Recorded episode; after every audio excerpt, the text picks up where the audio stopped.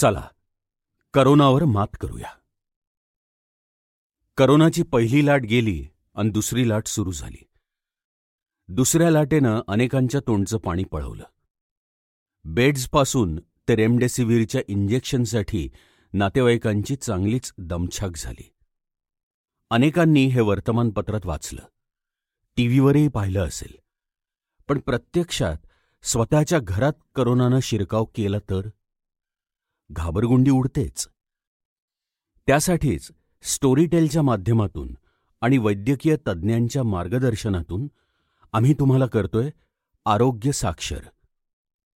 चला तर जाणून घेऊया करोना आणि करोना संदर्भातील आजाराची माहिती. नेमकं आपण काय करायला हवं आणि काय लक्षात ठेवलं पाहिजे ते जाणून घेऊया. तुमच्या मनात असणाऱ्या अनेक प्रश्नांची उत्तरं आज तुम्हाला मिळणार आहेत. यासाठी तज्ज्ञ मार्गदर्शक म्हणून सहकार्य केलं आहे. पुण्यातील नामांकित संजीवन रुग्णालयाचे कार्यकारी विश्वस्त फिजिशियन डॉक्टर मुकुंद पेनूरकर यांनी. आणि ही माहिती आपणापर्यंत पोहोचवत आहे. मी सचिन खेडेकर. प्रश्न एक. नव्या लाटेमध्ये दिसणारी सर्वसाधारण लक्षणं कोणती? नव्या लाटेत सुद्धा ताप येणं घसादुखी सर्दीसारखं वाटणं अशी लक्षणं दिसून आली आहेत. या लाटेत तरुणांना ताप जास्त दिवस राहतो. मागच्या लाटेत एक ते दोन दिवसच ताप असायचा. आता तो शंभर ते एकशे एक डिग्री सेल्सिअस अंश एवढा असतो. दुसऱ्या लाटेत कुटुंबामध्ये सर्वांना संसर्ग होतोय. श्वास घेणं कोरडा खोकला येणं अशीही लक्षणं दिसायला लागली आहेत. प्रश्न दोन. रुग्णाला खूप खोकला असेल तर काय करावं? त्याला खूप दम लागत असेल अथवा श्वास घेण्यास अडचण येत असेल तर काय करावं? रुग्णाला खूप खोकला आल्यास पहिल्यांदा प्राथमिक औषधोपचार करावेत. डॉक्टरांना फोनवर विचारावं. औषध घेऊनही त्रास कमी होत नसेल तर चाचण्या कराव्यात. सर्दी अशक्तपणा येत असेल तर ती करोनाची लक्षणं म्हणून ओळखावीत. रुग्णाला मधुमेह असेल तर त्यांना त्यामुळे त्रास होऊ शकतो. त्यांच्यासाठी विलगीकरण हा पर्याय आहे. चार ते पाच दिवस दम लागत असेल तर सिटी स्कॅन करण्याचा सल्ला डॉक्टर देतात. अनेकदा चाचण्या निगेटिव्ह आल्या की सिटी स्कॅन करण्याचा सल्ला दिला जातो. प्रश्न तीन. मग तपासणी कधी करावी? वर सांगितल्याप्रमाणे लक्षणं दिसली की तपासणी करून घ्यावी. पहिल्यांदा चाचणी केली तर पॉझिटिव्ह येईलच असं नाही पण दुसऱ्यांदा चाचणी पॉझिटिव्ह येऊ शकते. प्रश्न चार. चाचणी पॉझिटिव्ह आल्यावर घरीच विलगीकरण केव्हा करावं? तरुणांच्या शरीरातील रक्तातील ऑक्सिजनची पातळी पंच्याण्णव पर्यंत असेल तर त्यांनी घरात विलगीकरणातच राहावं. पण सीओपीडी कॅन्सरसारखा आजार असेल किंवा यापूर्वी कोणत्याही आजाराच्या उपचारासाठी रुग्णालयात दाखल व्हावं लागलं असेल तर त्यावेळी एकदा तरी डॉक्टरांचा सल्ला घेतलेला चांगला. काहींचा मधुमेह रक्तदाब नियंत्रित असेल तर त्यांनाही घरात विलगीकरणात होम क्वारंटाईन ठेवण्याचा सल्ला डॉक्टर देतात. पण जेवण जात नाही. अन्य आजार असेल आणि तीन दिवसांपेक्षा ताप जास्त असेल तर मात्र त्यांना रुग्णालयात दाखल करावं असंही डॉक्टर सांगतात. प्रश्न पाच. करोना झाल्यानंतर विलगीकरणात किती दिवस राहावं? करोना झाल्यानंतर खरं तर विलगीकरणात चौदा दिवस राहावं. या कालावधीत रुग्णात आढळणारी लक्षणं कितपत सौम्य आहेत रुग्णाचा उपचारांना प्रतिसाद कसा आहे? शरीरातील ऑक्सिजनची पातळी कशी आहे? या बाबी इथं महत्त्वाच्या ठरतात. रुग्णाच्या प्रकृतीत सुधारणा असेल तरीही वैद्यकीय सल्ल्यावरच विलगीकरणाचा कालावधी ठरतो. इथं तुमच्या डॉक्टरांचा सल्ला महत्त्वाचा ठरतो. प्रश्न सहा. रुग्णालयात दाखल होण्याचा निर्णय कसा घ्यावा? अनेकदा आपल्या घरात एखाद्याला करोनाची लागण झाली की काय करावं काय करू नये यातच आपण गोंधळून जातो. त्यावेळी गोंधळून जायचं कारण नाही तर त्यावेळी डॉक्टरांचा सल्ला घ्यायचा आणि त्यांनी जे जे सांगितलं त्या त्या नियमांचं पालन करायचं म्हणजे घाबरायचं कारण नाही. घरात एखाद्याला संसर्ग झाला तर त्याची ऑक्सिजनची पातळी चौऱ्याण्णवच्या खाली असेल दम लागत असेल कफ आहे सातत्यानं जुलाब होत आहेत. त्यावेळी रुग्णाची स्थिती पाहून रुग्णालयात दाखल करण्याचा निर्णय घेणं योग्य ठरतं. प्रश्न सात. रुग्णाला रुग्णालयात दाखल करण्याची नेमकी प्रक्रिया काय असते? सरकारी की खाजगी रुग्णालयं चांगली? या आठवड्यात लोकांना किमान बेड मिळत आहे. जिथे कुठं बेड मिळेल तिथे रुग्णाला दाखल करावं. मग ते सरकारी की खाजगी हा विचार करू नये. अशा परिस्थितीत रुग्णाला वेळेवर चांगले उपचार मिळावे हाच पर्याय उत्तम. घरातील कोणालाही तीन दिवसांपेक्षा जास्त दिवस शंभरपेक्षा अधिक ताप श्वसनाचा त्रास दम लागणे कोरडा खोकला अशी लक्षणं दिसत असतील तर अशावेळी रुग्णाला रुग्णालयात दाखल केलेलं बरं. चारशेपेक्षा जास्त किंवा सत्तरपेक्षा कमी साखर असल्यास पेशंटला रुग्णालयात दाखल करावं. त्यावेळी डॉक्टरांचा सल्ला घ्यायला हवा. प्रश्न आठ. ऑक्सिजन नियमित तपासणं का आवश्यक असतं? सुरुवातीला एक्सरेमध्ये करोनाचं निदान झालं असं होतच असं नाही. पण रुग्णाची ऑक्सिजन पातळी पंच्याण्णवपेक्षा अधिक असणं महत्वाचं असतं. करोनाचा श्वसनाशी संबंधित त्रास सुरू होतो. त्यावेळी घरात ऑक्सिजन आणि थर्मामीटर असणं आवश्यक असतं. रुग्णाच्या शरीरातील ऑक्सिजनची पातळी चौऱ्याण्णवपेक्षा कमी असेल तर लवकरात लवकर पावलं उचलायला हवीत. ऐनवेळी रुग्णालयात ऑक्सिजन बेड पाहिजे म्हणून धावपळ करावी लागते. त्यावेळी डॉक्टरांच्या सल्ल्यानं रुग्णालयात दाखल होऊन तीन ते चार दिवस उपचार घेता येऊ शकतात. पहिल्या सहा दिवसात काही त्रास होत नसला तरी पुढच्या सात ते बारा या दिवसात गुंतागुंत होण्याची शक्यता असते. ते टाळण्यासाठी काही चाचण्या कराव्या लागतात. प्रश्न नऊ. रुग्णालयात उपचारादरम्यान कोणत्या चाचण्या केल्या जातात? तुम्ही किंवा तुमचा कोणी नातेवाईक रुग्णालयात दाखल झाल्यावर डॉक्टर असो की नर्स पटापट काही प्रिस्क्रिप्शन्स लिहून देतात.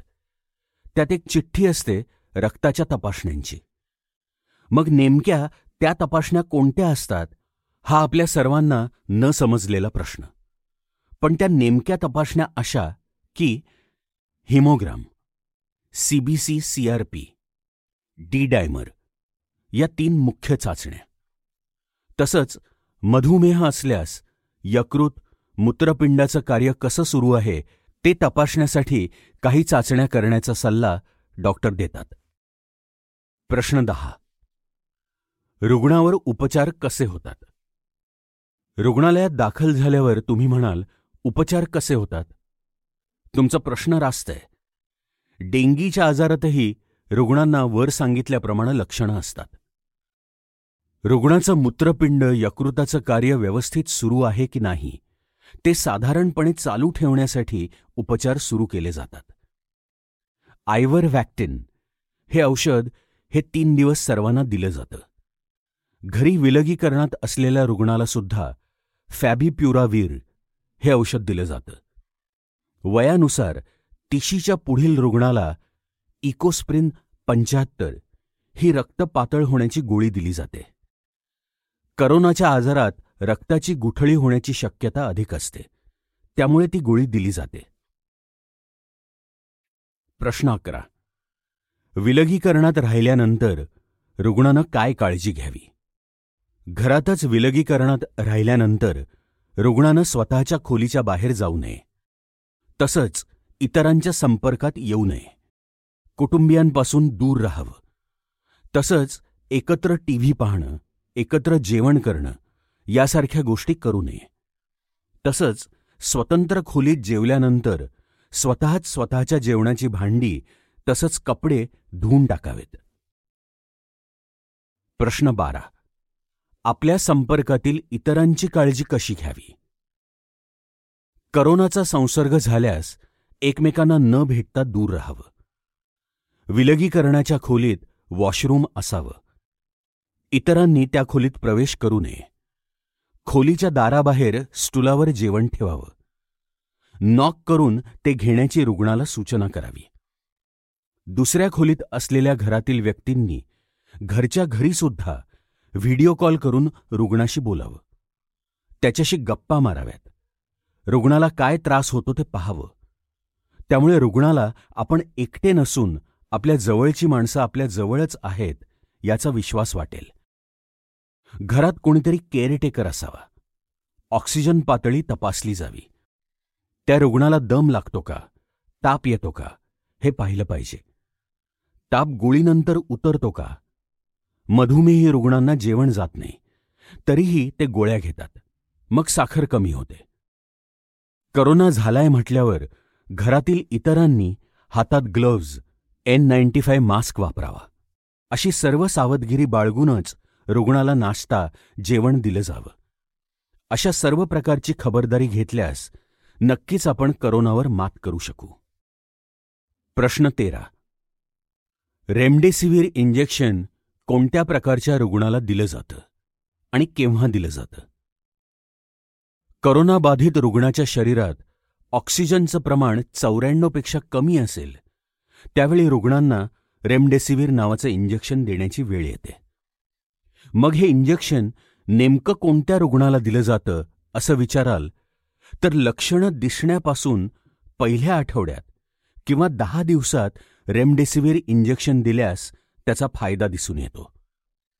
दहा दिवसांनंतर त्याचा कमी उपयोग होतो. बारा दिवसांनंतर ऑक्सिजन कमी झाल्यास रेमडेसिवीरचा वापर होतो. रेमडेसिवीर हे मुळात अँटीव्हायरल आहे. ते जपूनच वापरावं असं डॉक्टरांचं म्हणणं आहे. गृहविलगीकरणातल्या रुग्णाला हे मात्र देऊ नये. प्रश्न चौदा. रेमडेसिवीर आणि तत्सम कोणकोणती औषधं रुग्णासाठी दिली जातात आणि ती मिळवण्यासाठी काय मार्ग आहेत? रुग्णाच्या शरीरातील विषाणूंचा प्रादुर्भाव प्रमाण कमी करण्यासाठी रेमडेसिवीर हे इंजेक्शन दिलं जातं. हे इंजेक्शन पूर्वी किरकोळ औषध विक्रेत्यांकडे मिळायचं. आता त्याला मागणी वाढली आहे. पुरवठा कमी होतोय. काळा बाजार सुरू झालाय. त्यामुळे सरकारनं जिल्हाधिकाऱ्यांच्या नियंत्रणाखाली या इंजेक्शनचं वाटप सुरू केलंय. त्यांच्याकडे थेट रुग्णालयांच्या औषध विक्रेत्यांकडे पाठवलं जातं. मग त्या रुग्णांच्या गरजेनुसार रुग्णालयातील डॉक्टर ते देण्याची सूचना करतात. मग ते औषध विक्रेत्यांमार्फत मिळतं. प्रश्न पंधरा. सिटी स्कॅनच्या अहवालाचा अर्थ कसा समजून घ्यावा? करोनाच्या रुग्णाच्या छातीचा सिटी स्कॅन काढला जातो. सिटी स्कॅनमध्ये करोनाशी संबंधित स्कोरिंग सिस्टीम ठरलेली आहे. छातीतील पंचवीसपैकी किती अवयवांच्या भागाला संसर्ग झाला आहे हे त्यातून निदान होतं. जास्त स्कोर असेल तर त्याला करोनाचा संसर्ग झाला असं समजायला हरकत नसते. आरटीपीसीआर चाचणीमध्ये काही जण संशयित रुग्ण ठरतात.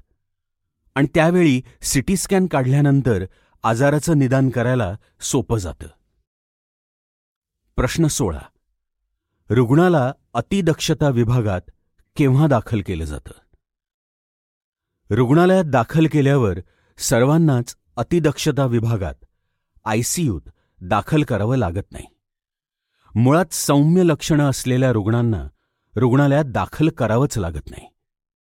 त्या रुग्णाचा सिटी स्कोर एक ते आठ असेल तो सौम्य प्रकारचा रुग्ण म्हटला जातो.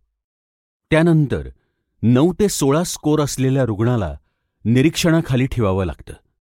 तर सोळापेक्षा जास्त स्कोर असेल तर त्याला रुग्णालयात दाखल करावं लागतं. नऊ ते पंधरा स्कोर असलेल्या रुग्णाला मधुमेह किंवा अन्य आजार असेल तर त्याचं ऑक्सिजनचं प्रमाण कमी राहतं. त्यांना मग रुग्णालयात दाखल केल्यावर ऑक्सिजन द्यावा लागतो. कधी तेवढाही ऑक्सिजन देऊन पुरत नाही. रुग्णाला दम लागतो. अशावेळी रुग्णाला व्हेंटिलेटर लागू शकतो. त्यावेळी आयसीयूमध्ये हलवलं जातं. पंधरा लिटरपेक्षा जास्त ऑक्सिजनची गरज असेल तर एनआरबीएम हा उपचाराचा मार्ग करूनही व्हेंटिलेटर लावावं लागतं. क्रिएटिन तीनपेक्षा कमी आणि युरिनप्रमाणे कमी असेल तर त्यांना आयसीयूमध्ये ठेवावं लागतं. त्यांना वेळेत चांगले उपचार मिळाले तर ते आयसीयूच्या बाहेर येऊ शकतात. पण रुग्णानं औषधोपचारांना प्रतिसाद मात्र द्यायला हवा. प्रश्न सतरा. रक्त पातळ होण्यासाठीची औषधं कोणासाठी असतात आणि का? अन्य कोणत्या औषधांचा उपचारात वापर केला जातो? रक्त पातळ होण्याच्या औषधात खूप प्रकार आहेत. ॲस्प्रिन सेव्हन्टी फाईव्ह किंवा वन फिफ्टी क्षमता असलेली गोळी प्रामुख्यानं रुग्णाला देण्यात येते. या आजारात रक्त घट्ट होण्याची शक्यता असते. करोनावरील अन्य औषधांमुळे रुग्णामध्ये रक्त घट्ट होत असल्याचं काही रुग्णांमध्ये आढळून आलं. त्यामुळे ते टाळण्यासाठी एका महिन्याकरता ही गोळी दिली जाते. मात्र ॲसिडिटी अल्सर असलेल्यांना ही गोळी देत नाहीत. डी डायमर सारख्या चाचण्या केल्या तर रक्त घट्ट होत असल्याचं दिसून येतं. तेव्हा ॲस्प्रिनपेक्षा अधिक क्षमतेची गोळी किंवा इंजेक्शनही देण्यात येतं. प्रश्न अठरा. रुग्णाला मानसिक आधार कसा द्यावा? कुटुंबातील अन्य व्यक्तींशी संवाद कसा राखावा? एखाद्या घरात कोणी करोनाबाधित रुग्ण आढळला असेल तर रुग्णाशी खरं तर सुरुवातीपासूनच आधार देत बोलणं अपेक्षित असतं. त्याला मानसिक आधार द्यावा. त्याला काय त्रास होतोय कोणती लक्षणं दिसतात? मग त्यावरून त्याला घरात विलगीकरणात ठेवायचं की रुग्णालयात दाखल करायचं याचा निर्णय घ्यायचा. घरात विलगीकरणात ठेवलं तरी त्याच्याशी व्हिडिओ कॉलिंगद्वारे संवाद साधता येईल. त्याला त्याच्यासोबत संपूर्ण कुटुंब आहे मित्रमंडळी आहेत अशा पद्धतीनं मानसिक आधार देता येऊ शकतो. त्या कुटुंबियांशी देखील मित्रमंडळींनी आस्थेनं विचारपूस करावी. त्यांच्याशी थेट भेटीचा संपर्क ठेवला नसला तरी फोनवरून संपर्क ठेवता येऊ शकतो. काही हवं नको ते विचारता येऊ शकतं. तेवढं तर आपण नक्की करू शकतो. प्रश्न एकोणीस.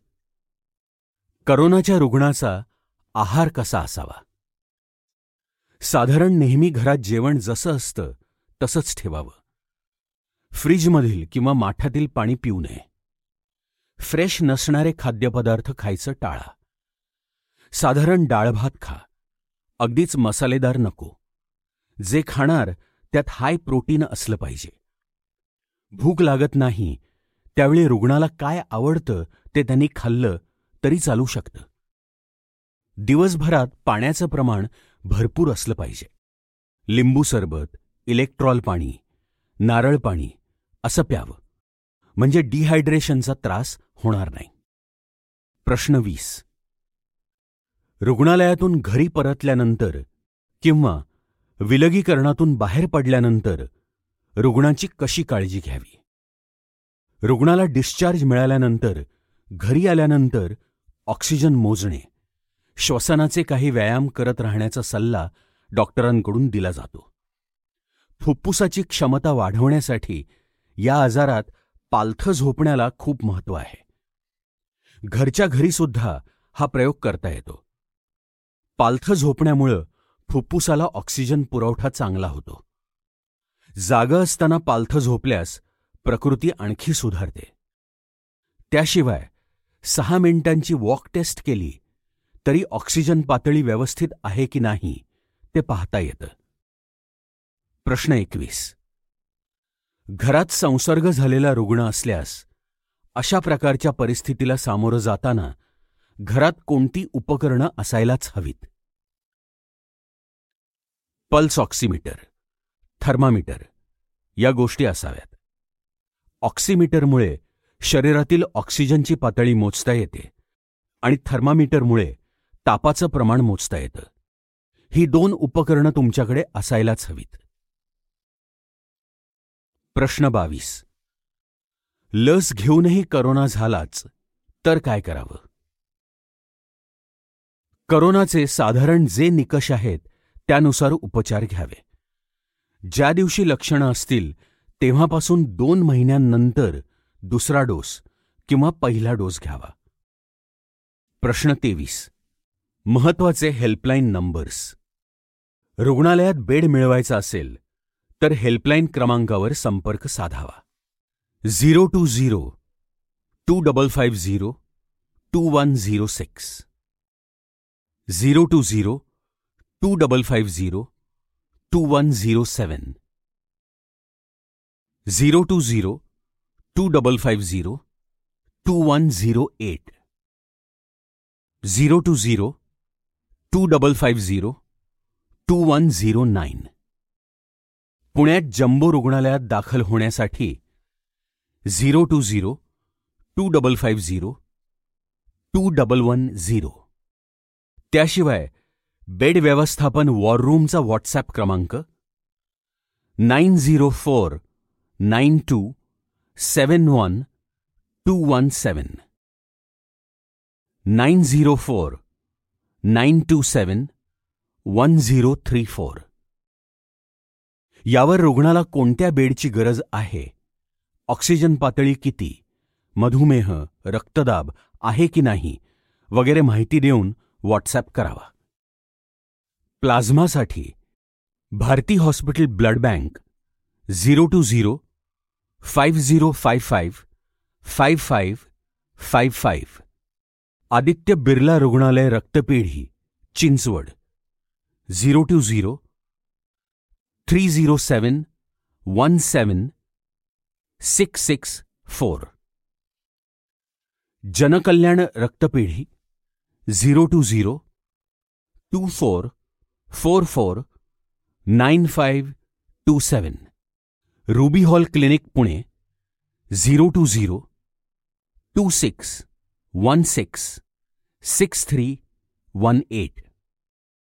P S I रक्तपेढी Rastapeth zero two zero two six one three three three eight seven वैद्यकीय माहितीचा स्रोत डॉक्टर मुकुंद पेनूरकर संजीवनी रुग्णालय पुणे.